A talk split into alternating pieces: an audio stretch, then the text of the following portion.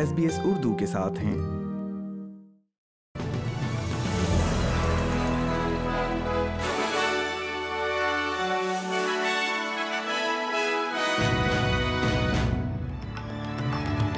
السلام علیکم، آپ سن رہے ہیں ایس پی ایس اردو اور میں ہوں افنان ملک، آج کی تازہ ترین خبروں کے ساتھ۔ سب سے پہلے شہ سرخیاں۔ اخراج میں کمی کے منصوبے پر وفاقی حکومت شدید تنقید کی زد میں۔ COP 26 میں ایک معاہدے تک پہنچنے کے لیے اب بھی مذاکرات جاری۔ اور کھیلوں میں انگلستان نے البانیہ کو ورلڈ کپ کوالیفائرز کے مقابلے میں ہرا دیا۔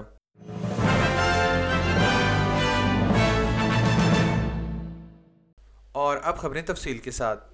وفاقی حکومت نے اقتصادی ماڈلنگ کا دفاع کیا ہے، جس میں وفاقی حکومت نے 2050 تک 0 اخراج کے منصوبے کی بنیاد رکھی ہے۔ منصوبے میں یہ بتایا گیا ہے کہ 40% کمی نئی ٹیکنالوجی میں سرمایہ کاری کے ذریعے آئے گی، جس کے بارے میں کچھ موسمیاتی سائنسدانوں کا کہنا ہے کہ ثابت شدہ تاثیر اور تفصیل پر روشنی کی کمی ہے، لیکن وزیر خارجہ سائمن بیمنگم کا کہنا ہے کہ آسٹریلیا دنیا کے ان چند ممالک میں سے ایک ہے جو اس بات کی وضاحت کرتے ہیں کہ وہ 0 تک کیسے پہنچیں گے۔ گلاسکو میں COP 26 سربراہی اجلاس میں کل SUN کلائمیٹ ایکشن پر معاہدہ حاصل کرنے کے لیے بات چیت جاری رہے گی۔ اجلاس اب تک اوور ٹائم میں چلا گیا ہے کیونکہ ممالک ایک معاہدے کے تازہ ترین مسودوں پر بحث کر رہے ہیں۔ غریب ممالک اور ترقی پذیر ممالک کو موسمیاتی تبدیلیوں سے سب سے زیادہ خطرے میں مدد حاصل کرنے کے لیے مزید مالی اعانت کے مطالبات بڑھ رہے ہیں۔ مذاکرات کار کوئلے کے استعمال کو ختم کرنے اور فوسل فیول سبسڈی کو مکمل طور پر ختم کرنے کے مطالبے سے بھی پیچھے ہٹتے نظر آتے ہیں۔ تازہ ترین مسودہ کانفرنس کے آخری طے شدہ دن تیار کیا گیا ہے اور اس کے جملوں میں بھی اب قدرے کمزوری نظر آتی ہے، اور اب غیر مؤثر سبسڈی کے خاتمے کا مطالبہ کیا جا رہا ہے۔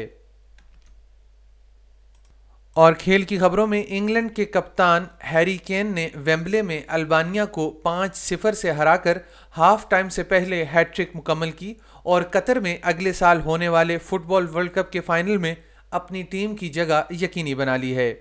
اس کے ساتھ ہی آج کا خبرنامہ ختم ہوا۔